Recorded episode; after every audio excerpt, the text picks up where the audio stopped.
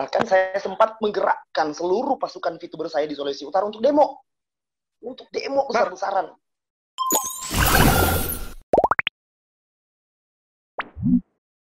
Jadi V-Live itu singkatan dari VTube Live. Kita mau sama-sama belajar melihat langsung kehidupan seorang VTuber. Nah, oleh karena itu kita kedatangan seorang tamu. Beliau ini saya cukup kenal dengan uh, beliau ya. Kita saya nggak perlu umpet-umpetin lah namanya. Kita udah lihat di mana-mana di posternya sudah ada di mana-mana ya. Nah, beliau ini Bapak James Lembong. Nanti kita akan ngobrol-ngobrol banyak sama beliau. Coba saya uh, unmute dulu Pak James-nya. Halo Pak James. Ya, halo Pak Paulus. Udah ya, halo. Video, ya. Halo, halo, halo. Masuk Pak sore Pak. Ya, halo Pak Paulus. Apa kabar? Woi, apa kabar Pak James? Luar biasa dahsyat. Yes, yes, yes. nah, Pak James ini dari tuh kelihatan dari banner belakangnya Manado ya, berarti Iya, ada di Manado. Dari Manado, Pak. Orang semua bersaudara. Orang ya? semua bersaudara, betul. Itu slogan dari betul, betul. Saya belajar malah dikit-dikit. Gimana kabar Ngana, Pak? baik, baik, baik. Dan Ngana itu ditunggu di kota Manado. Jalan-jalan di kota Manado, makan bubur Manado, kita lihat cewek-cewek yang cantik di kota Manado. Pak, saya, saya, saya udah ada pacar, Pak. Kebetulan pacar saya oh, gitu? ikut nanti enak, Pak. Oke deh, nanti ditelepon, Pak Paulus. Saya siap jemput.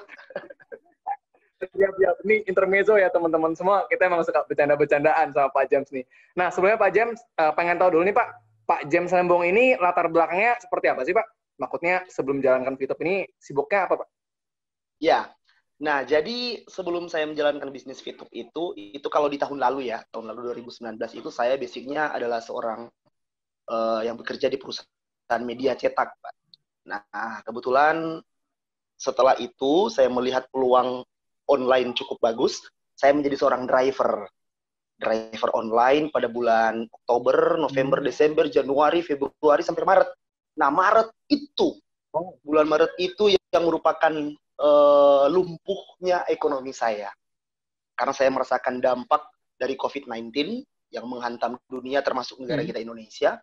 Sehingga saya pernah uh, mendapatkan penghasilan itu satu hari 30 ribu, Pak. Dari jam 8 pagi sampai jam setengah 5 sore.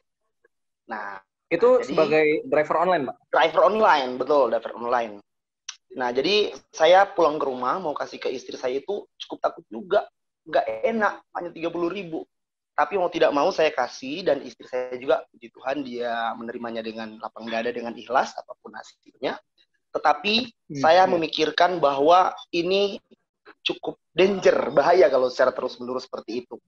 Makanya saya membuka di uh, media sosial, saya cari grup informasi lowongan kerja. Saya di YouTube itu Pak nggak diajak saya nggak diajak, saya nggak diprospek, tetapi waktu itu oh, ketika saya mencari, mm, saya mencari informasi lowongan kerja, 14 perusahaan saya lamar semua tolak, Pak. Saya nggak nyerah, saya cari lagi, saya cari lagi kan oh. informasi lowongan kerja. Nah, saya saya nemu nih, saya hmm. nemu tentang Fitup. Waduh, apa ini Fitup? 200 ribu sampai 3 juta saya baca waktu itu per bulan. Nah, saya ambil hmm, penghasilannya ya? 100 ribunya aja deh. 500 ribunya aja hmm. saya ambil karena kan kerjanya sangat sederhana kita hanya tonton hmm. 10 video iklan terus cari 20 orang dan hmm. saya bisa saya yakin saya bisa cari 20 orang saya ambil 500 ribu dan tanggal 22 Maret saya bergabung waktu itu aplikasi belum ada pak belum ada aplikasi uh -huh. Oh, oh, waktu saya prospek mereka nanya, wah aplikasinya mana? Gimana dong Pak? Tugasnya seperti ini, seperti itu. Iya, aplikasinya mana? Plus, plus Pak, waktu aplikasi belum ada, saya juga buat berita. Karena bisnis saya media, saya buat berita di online. Dan kebetulan viral. Viral berita, berita saya, Pak. Ber, ber, ber, berita apa, Pak? Berita apa, Pak? Berita tentang Fitup. Ubah oh. hiburan menjadi penghasilan. Hmm. Dan saya taruh aja tuh nomor handphone saya di situ. Saya taruh nama saya. Waduh, saya dihubungi bukan hanya dari Manado, Sulawesi Utara, ada semua daerah di seluruh Indonesia hubungi saya. Termasuk ada yang di luar negeri, tapi orang Indonesia. Waduh. Gabung di bisnis saya. Dan puji Tuhan, alhamdulillah, Ah, puji Tuhan, alhamdulillah sekarang ya member saya sudah hampir 50 ribu pak. Begitu. Jadi waduh pasang berapa, surut berapa, saya berapa? hampir 50 ribu. 50 ribu? Hampir, iya mendekati 50 ribu member saya. Dari iseng-iseng ya pak? Gitu, pak. Mantap juga dong iya. pak. uh -uh, saya nggak nyangka ada di posisi ini pak. Jujur saya nggak nyangka. Awalnya sih saya Berarti... hanya paling tidak ada tambahan sebesar 500 ribu untuk beli susu kan, beli pampers anak saya. Hmm. saya nggak nyangka ada di posisi sekarang. Lumayan lah pak. Puluhan juta per bulan. Itu kan waduh. Keren. Seperti gara-gara iseng-iseng cari di sosial media hmm, akhirnya bisa kayak gitu. gara-gara iseng-iseng. Betul. Kepikiran berarti per, sampai puluhan juta itu berarti peringkat saat ini udah apa pak? Di situ pak? Saya platinum. Kebetulan saya sudah ranking platinum. Nah waktu ini saya bulan April itu udah bronze pak langsung bronze karena aplikasi Berarti launching langsung bronze ya? Mm -mm, karena waktu itu kan uh, bronze itu hanya punya 20 referral ya, kalau sekarang yeah, kan yeah, udah tambah benar, benar. sure. Nah, kemudian di bulan Mei saya silver. Dan 9 Juni kebetulan saya itu bukan orang pertama di Sulawesi Utara yang mengenal bisnis ini. Hmm. Saya bukan orang pertama. Nah, per tim saya yang ke atas itu ada tujuh orang. Nah, kemudian saya lihat waduh kok saya bisa the first gold di Sulawesi Utara gitu. Nah, karena di bisnis ini saya lihat ada keunikan, beda dengan bisnis yang lain, beda dengan bisnis MLM, mm -hmm. yang kita agak susah melewati upline kita. Tapi kalau di bisnis ini, kalau kita nggak kerja, ya kita bakal nggak sukses, kita bakal nggak berhasil. Nah, karena fokus saya waktu Benar. itu, ah saya ingin berhasil dari bisnis ini, saya kerja secara terus-menerus, dan saya mendapatkan hasilnya pada 9 Juni, saya bisa mendapatkan ranking gold, dan 26 Juli, waktu saya di Minahasa Tenggara, saya edukasi di sana. Saya kaget juga saya udah platinum 26 Juli 2020. Dan sekarang lagi OTW Diamond ya, saya targetnya sih. Berarti dari dari gold ke platinum ya, kurang bulan. lebih satu bulan. Kurang lebih satu bulan. Uh, uh. berarti Juli, Juni gold. Berarti Bapak ya. gabung April, Mei, dua, per, per satu bulan satu peringkat dong? Iya, betul, betul, betul. 9 Juni saya gold dan 26 Juli itu saya oh. platinum. Ya doain Pak Paulus semoga tahun ini saya diamond. Oh. Amin. Amin Pak. Amin. Nanti nanti saya makan makan ya Pak. Saya akan ke Jakarta loh, tenang, tenang kita ketemu. Oi. Oke Pak, nanti kita makan-makan Pak di Jakarta. Dah. Nah, terus nih Pak, Bapak kan berarti pertumbuhannya itu benar-benar yang sangat cepat sekali ya Pak. Maksudnya per satu bulan bisa naik satu peringkat seperti itu, terus bisa jadi gold pertama, jadi platinum pertama ke Sulawesi Utara. Nah, saya rasa Bapak bisa mencapai tahapan seperti sekarang itu sudah pasti ngelewatin banyak sekali rintangan. Boleh cerita nggak ya, Pak? Banyak, pasti. Rintangan yang paling benar-benar berat atau membekas, Pak? Ya, kalau berbicara tantangan atau rintangan sih sebenarnya pertama ada pada diri kita sendiri. Nah, saya sempat agak down juga sih, sempat down ketika hanya 0,3 melulu, 0,3 melulu kan, bosan. Tapi ketika saya uh, dibentuk oleh leader saya yang mengatakan bahwa ketika Anda ada di puncak kebosanan, boring, ingatlah alasan Anda pertama bergabung di bisnis itu apa. Nah, jadi kalau untuk bicara tantangan, rintangan itu sebenarnya pertama ada pada diri kita sendiri. Nah, kemudian yang kedua, yang kedua itu tantangannya adalah kita di Sulawesi Utara, itu kebetulan agak panas, Pak. Agak panas. Kita dihantam berbagai panas, macam isu. Uh -uh, berbagai macam isu yang oh. mengatakan fitur itu penipuan lah, ilegal lah, dan lain sebagainya. Dan waktu itu jujur, Pak, saya sempat emosional. Emosional. Dan bahkan, hmm. bahkan saya sempat menggerakkan seluruh pasukan fitur saya di Sulawesi Utara untuk demo. Untuk demo besar-besaran ke salah satu lembaga yang nggak perlu saya sebut. Gimana Pak? Gimana Pak? Maksudnya gimana? Demo? Hmm. Demo ah, di demo nah. gitu? Nah kebetulan kan waktu itu ada berita, ada berita yang keluar mengatakan bahwa Fitup penipuan lah, Fitup ilegal dan lain sebagainya. Nah kebetulan ada salah satu lembaga yang mengeluarkan berita itu. Nah dari situ semua VTuber yang udah merasakan dampak atau hasil yang luar hmm. biasa hmm. dari Fitup itu kan nggak suka. Nah makanya kita sebenarnya waktu itu pengen demo besar-besaran di salah satu lembaga yang mengatakan bahwa VTube itu ilegal dan lain sebagainya. Bahkan Waduh. salah satu. Uh, tapi kita itu rapat mengadakan pertemuan secara khusus dan kemudian kita putuskan bahwa nggak perlu deh, nggak usah, maka kita nggak jadi. Nah, tapi kita lawannya bukan dengan otot, hmm. tapi dengan smart. Kita tetap mengedukasi member kita untuk tetap maju terus, jalan terus. Uh, biarkan saja kita cuek saja dengan berita-berita miring pada waktu itu. Mari kita menjadi bukti bukti bahwa Fitur itu benar-benar luar biasa, Fitur itu benar-benar dahsyat untuk membantu perekonomian kita mendapatkan penghasilan yang sangat luar biasa. Dan itu terbukti, Pak. Terbukti. Itu bukan hanya saya. Iya, iya. Banyak member-member saya di bawah itu yang bisa beli beras, bisa beli gula, bisa beli kebutuhan pokok lainnya, bisa beli pulsa, bahkan bisa beli baju, pakaian. bisa menghidupi keluarganya, mereka yang udah pengangguran udah di apa namanya dipecat gara-gara COVID-19, kemudian dari Fitup ini mereka bisa mendapatkan penghasilan untuk membantu perekonomian keluarga dan lain sebagainya. Nah, itu tantangan yang kedua. Nah, tantangan yang ketiga itu juga Pak datang dari member kita sendiri. Member kita sendiri. Nah, artinya begini. Artinya adalah dari mm -hmm. awal itu ketika saya pada posisi peringkat bronze, silver, nah kita itu edukasi full. Edukasi full ke tim kita. Tetapi ketika kita udah ada di posisi gold, apalagi sekarang kita uh, udah ada di posisi platinum, kita pasti akan merasakan beban yang sangat besar, yang sangat banyak. Karena member kita udah semakin banyak ke bawah. Banyak juga kan yang lompat-lompat ke saya. Banyak juga yang langsung tanya-nanya ke saya. Nah, pada waktu itu saya pakai strategi bahwa mari kita komunikasi itu satu pintu ke atas. Tetapi banyak yang nggak pusing, nggak peduli. Hmm. Mereka langsung lompat ke saya. Nah, itu Lompat, yang juga ya, jadi tantangan ya. terbesar. Ah, bahkan handphone saya, Pak. Pernah loh, handphone saya masuk di kulkas. Serius. 3 sampai 5 menit handphone saya masuk kulkas karena panas. Waduh. karena non stop, Pak. Dari pagi siang sore malam non stop, non stop mereka nanya ke saya, kita edukasi dan lain sebagainya. Waduh, sampai masuk kulkas, Pak. Begitu. Terus terus terus gini gimana Pak beli handphone baru dong Pak? Kan nggak masalah kalau bulan kita beli handphone Pak. Iya, iya. Dan saya rencana akan beli handphone baru Pak. Nah tapi ini kan handphone saya yang lama, Pak. Ini yang saya pakai meeting Zoom ini handphone saya yang lama. Ini handphone ini saya nggak akan jual.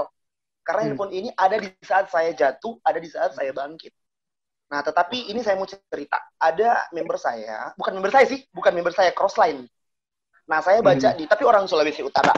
Nah, saya, ibu ini adalah seorang ibu rumah tangga, dia domisili di Karombasan, dia jualan di pasar, tapi karena COVID-19 membuat dia di rumah saja, dan handphonenya waktu itu rusak. Ini Crossline loh, Pak.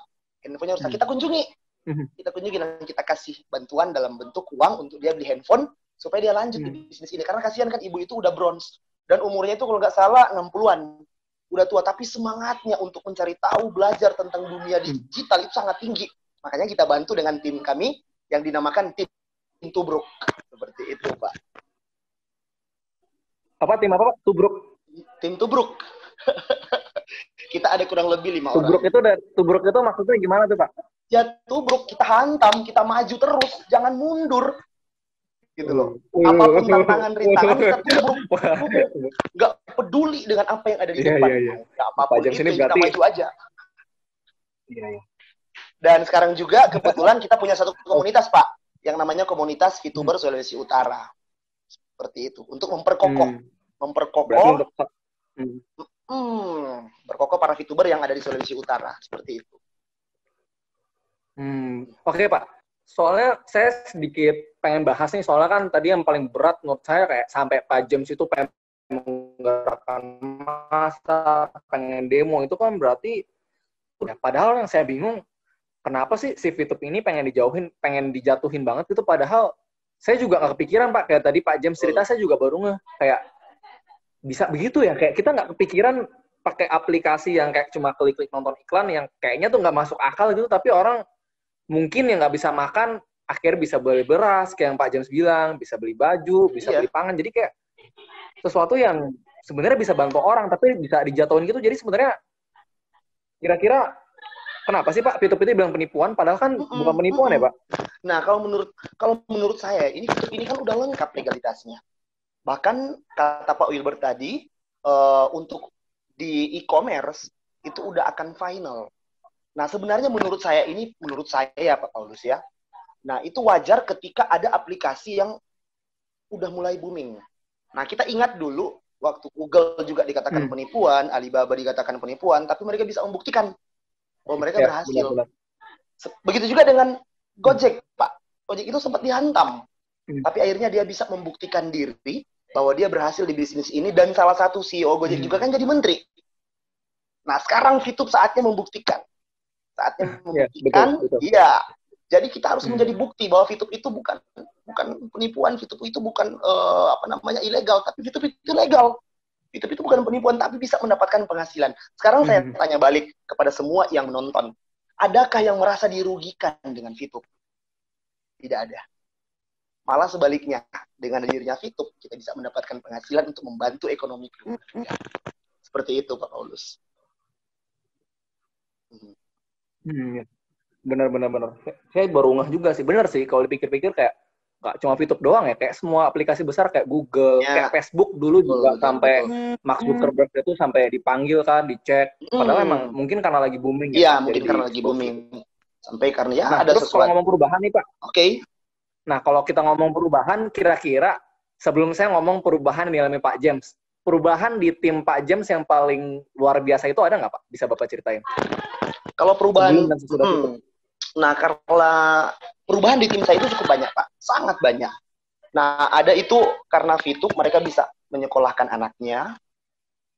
Karena Fitub mereka yang apa namanya tidak bisa membeli kebutuhan pokok mereka bisa beli. Karena Fitub juga mereka bisa mendapatkan modal untuk usaha kecil-kecilan mereka. Nah, karena di Fitub juga di tim saya itu ada yang membantu orang tuanya yang sakit untuk bantu biaya berobat, bahkan anaknya sakit juga eh, apa namanya dia bantu. Dan yang paling terakhir itu juga yang paling saya nggak eh, apa namanya saya nggak akan lupa itu ada salah satu VTuber dia meninggal, ya dia meninggal, dia seorang eh, ibu, ibu yang masih dikatakan masih muda ya. Nah dia meninggal dan sebelum dia meninggal juga dia sempat pegang handphone dan melihat-lihat aplikasi itu untuk menyelesaikan misi. Menyelesaikan misi. Sehingga ketika dia dipanggil yang maha kuasa, bisnisnya sekarang juga itu dilanjutkan. Dilanjutkan oleh keluarganya. Karena hebatnya bisnis ini kan juga bisa diwariskan, Pak. Bisa diwariskan. Jadi bisnis ini dampak yang sangat besar dari tim saya itu ke bawah itu sudah banyak, Pak. Sudah banyak. Bahkan banyak pengusaha-pengusaha yang saat ini udah goyah karena COVID-19, mereka bisa apa namanya bisa eh, mendapatkan penghasilan dari dunia digital dengan hadirnya bisnis VTube ini. Karena sekarang itu di VTube itu kita menjadi penambang dolar atau penambang VP seperti itu. Hmm. Nah, saya teringat dengan apa yang dikatakan Hmm. oleh Menteri Keuangan Ibu Sri Mulyani. Nah, dia mengatakan bahwa sumber kekayaan sekarang itu bukan lagi tambang emas, tetapi data. Nah, ini yang ada sekarang. Perubahan dunia yang sangat cepat ini yang membuat kita harus memutar otak kita untuk mencari penghasilan dari digital. Seperti itu, Pak Paulus. Bahkan sampai menteri kita bilang data lebih berharga dari emas ya Pak. Iya, betul. Bahkan Presiden Jokowi pun dia mengatakan bahwa di era internet ini digital itu sangat eh, berperan penting. Berperan penting untuk mengembangkan usaha untuk mendapatkan penghasilan. Nah, saya juga sempat lihat video rap rap dari Pak Jokowi itu di kalau nggak salah di istana ya. Nah, dia nge-rap tentang eh, digital, tentang peluang internet. Oh iya, iya. saya kayak pernah dengar Iya. itu ya Pak. Saya saya uh, uh, viral juga video itu. Seperti itu Pak Paulus. Hmm, Oke, kalau itu kan dari tim Bapak. Kalau dari Bapak James sendiri, yang dulu itu harapannya dapat 500 ribu dari VTube, sekarang bisa dapatkan puluhan juta Pak dari VTube. Perubahan yang paling paling beras terasa itu apa sih Pak sebelum dan sesudah VTube di hidup Pak James? Iya sangat sangat sangat terasa beda lah Pak. Kalau dulu itu kalau gaji saya itu nggak pernah saya gaji di atas 5 juta. Gaji dasar saya itu paling tinggi 5 juta, kemudian ya ada tambahan-tambahan komisi. Tapi di. YouTube sekarang saya bisa mendapatkan penghasilan puluhan juta Pak. Puluhan juta dan itu sangat bermanfaat buat keluarga saya. Dan dari penghasilan ini juga selain saya bisa memenuhi kebutuhan ekonomi keluarga, saya puter Pak. Saya puter untuk modal usaha yang Hmm. lain.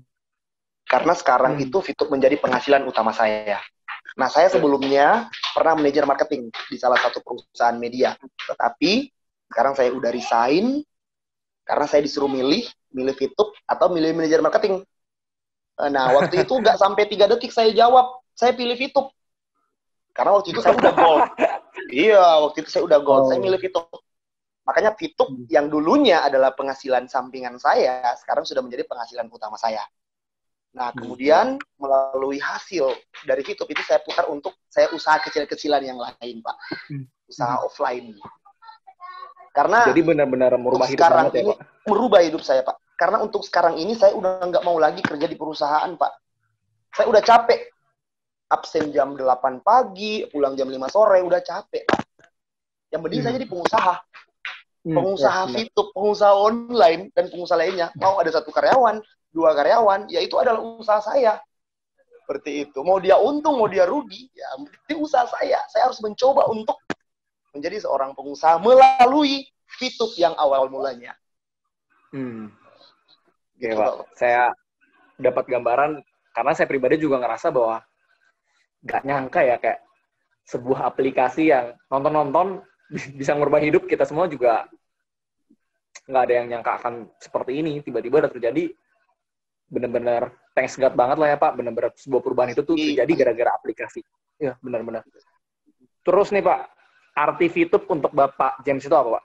VTube itu nah, apa di mata Pak James?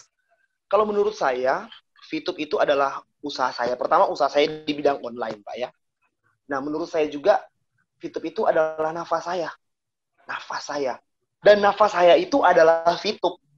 Seperti itu. Hmm. Karena bahkan saya pernah mimpi, Pak. Ini saya mau cerita. Mimpi beneran mimpi, Pak? Beneran mimpi. Saya nggak tahu. Yang cerita itu istri saya. Yang cerita istri saya. Istri tercinta saya, Marvita Langkun. Yang saat ini juga sedang nonton di dalam. Nah, Halo. nah, saya mimpi waktu itu, Pak. Saya dibangunin kan, dibangunin oleh istri saya untuk buatin susu. Buatin susu untuk anak saya. Nah, ketika saya bangun, katanya, katanya saya bilang e, begini ke istri saya, mau berapa VP? Mau berapa VP? 100 atau 200? Serius, Pak? Itu ngigo, Pak? Ngigo. Ya ampun, Pak James. 100 atau 200? Serius, Pak? Nggak bohong saya. Dan pagi-paginya pas istri saya cerita, saya nggak percaya. Saya nggak percaya. Dibilang seperti itu. Iya. Bahkan ada yang lagi yang lucu, Pak. Ada lagi yang lucu. Ini ada teman saya. Ini ada teman ya. saya. Nah, karena kan YouTube itu kan kayak gini, Pak. YouTube itu kan gini. Ya, ya, ya, ya di scroll nah, bahkan dia uh -uh, bahkan dia tidur juga jarinya gini-gini sendiri, Pak. Ya ampun. iya. Nah, aduh, itulah itulah hebatnya YouTube. Bahkan Pak Jam sini udah dibawa sampai ke alam bawah sadar di alam bawah sadar ring. Kacau nih kayak itu ya. darah kalau di black keluarnya VP tuh kayak itu pak. VP karena kita bangun Oke, pagi. Uh, ya siap. Nah ini kira-kira terakhir pak. Kan tadi saya juga lihat nih tadi kayaknya udah ada anak bapak nih yang apa kalau bahasa Manadonya gaga ya? Gaga bukan bener gak pak? Gimana gimana pak? Tadi saya lihat anak bapak tuh tadi ada ngintip-ngintip. Oh gaga, iya. Pak. gaga uh, uh, bukan gaga cantik kan cantik. Kalau Gaga, ya, Gaga itu Jo. Ah, Gaga Jo, cantik Jo. Iya. Dia orangnya nah, tadi, kepo. Oh iya iya. Sama kayak bapaknya kali mau... ya. Saya emang kayak bapaknya. Kepo. iya iya. kayaknya nggak sabar nih si anak bapak mau main sama bapak. Jadi ini terakhir dari bapak nih pak. Kira-kira pesan buat teman-teman di sini kan kita ada di sini ada seribu orang nih pak. Ada seribu okay. orang yang ikut ini. Kira-kira pesan buat teman-teman di sini pesan dari bapak untuk teman-teman VTuber apa nih pak? Pesan untuk semua para VTuber yang ada di Indonesia, pertama, jangan menyerah. Dan ketika kita udah mulai bosan, sekali lagi saya ingat-ingatkan terus untuk apa yang menjadi alasan utama kita bergabung di bisnis ini. Itu pertama. Ketika kita udah mulai bosan, kita harus ingat alasan itu. Kemudian yang kedua, jangan lupa untuk senantiasa kita menjaga. Menjaga tim kita supaya mereka bisa tetap nyaman aman, tentram dengan kita. Dan yang paling penting, Pak, yang paling penting itu saya punya moto, jangan bunuh semangatku dengan hilangnya semangatmu. Nah, saya bisa hmm. closing, Pak Paulus? Bisa ya? ya. Nah, saya mau closing juga buat seluruh VTuber di Indonesia bahwa perlu diingat, perlu diingat bahwa bendera Indonesia itu bisa berkibar secara kokoh. Dan mari kita semua VTuber yang ada di Indonesia, kita terus membuat bendera VTube berkibar kokoh selamanya. Go Diamond semua teman-teman. Oke, terima kasih Pak James atas sharingnya. Terima kasih banyak Kak. Kita semua ya, belajar banyak ya dari Pak James ini. Oke teman-teman semua, dengan berakhirnya tadi sharing dari Pak James ya, berakhir juga V-Live kita pada malam hari ini, V-Live perdana, kita sudah selesai pada malam hari ini. Jadi pastikan teman-teman V-Live ini kita bicara dengan tentang kehidupan VTuber seperti apa, itu akan diadakan setiap malam dari hari Senin sampai Sabtu setelah acara education program. Jadi pastikan besok masih ada V-Live, lusa masih ada V-Live, setiap hari malam akan ada V-Live teman-teman. Jadi pastikan teman-teman datang, kita sama-sama dengar sharing-sharing, kita sama-sama belajar dari uh, para leader-leader VTube ya, karena kita pengen melihat kehidupan seorang VTuber, VTuber life itu seperti apa. Oke, mungkin segitu saja dari saya. Sampai jumpa di education program dan V-Live berikutnya. Saya Paulus Tanuwijaya, selamat malam.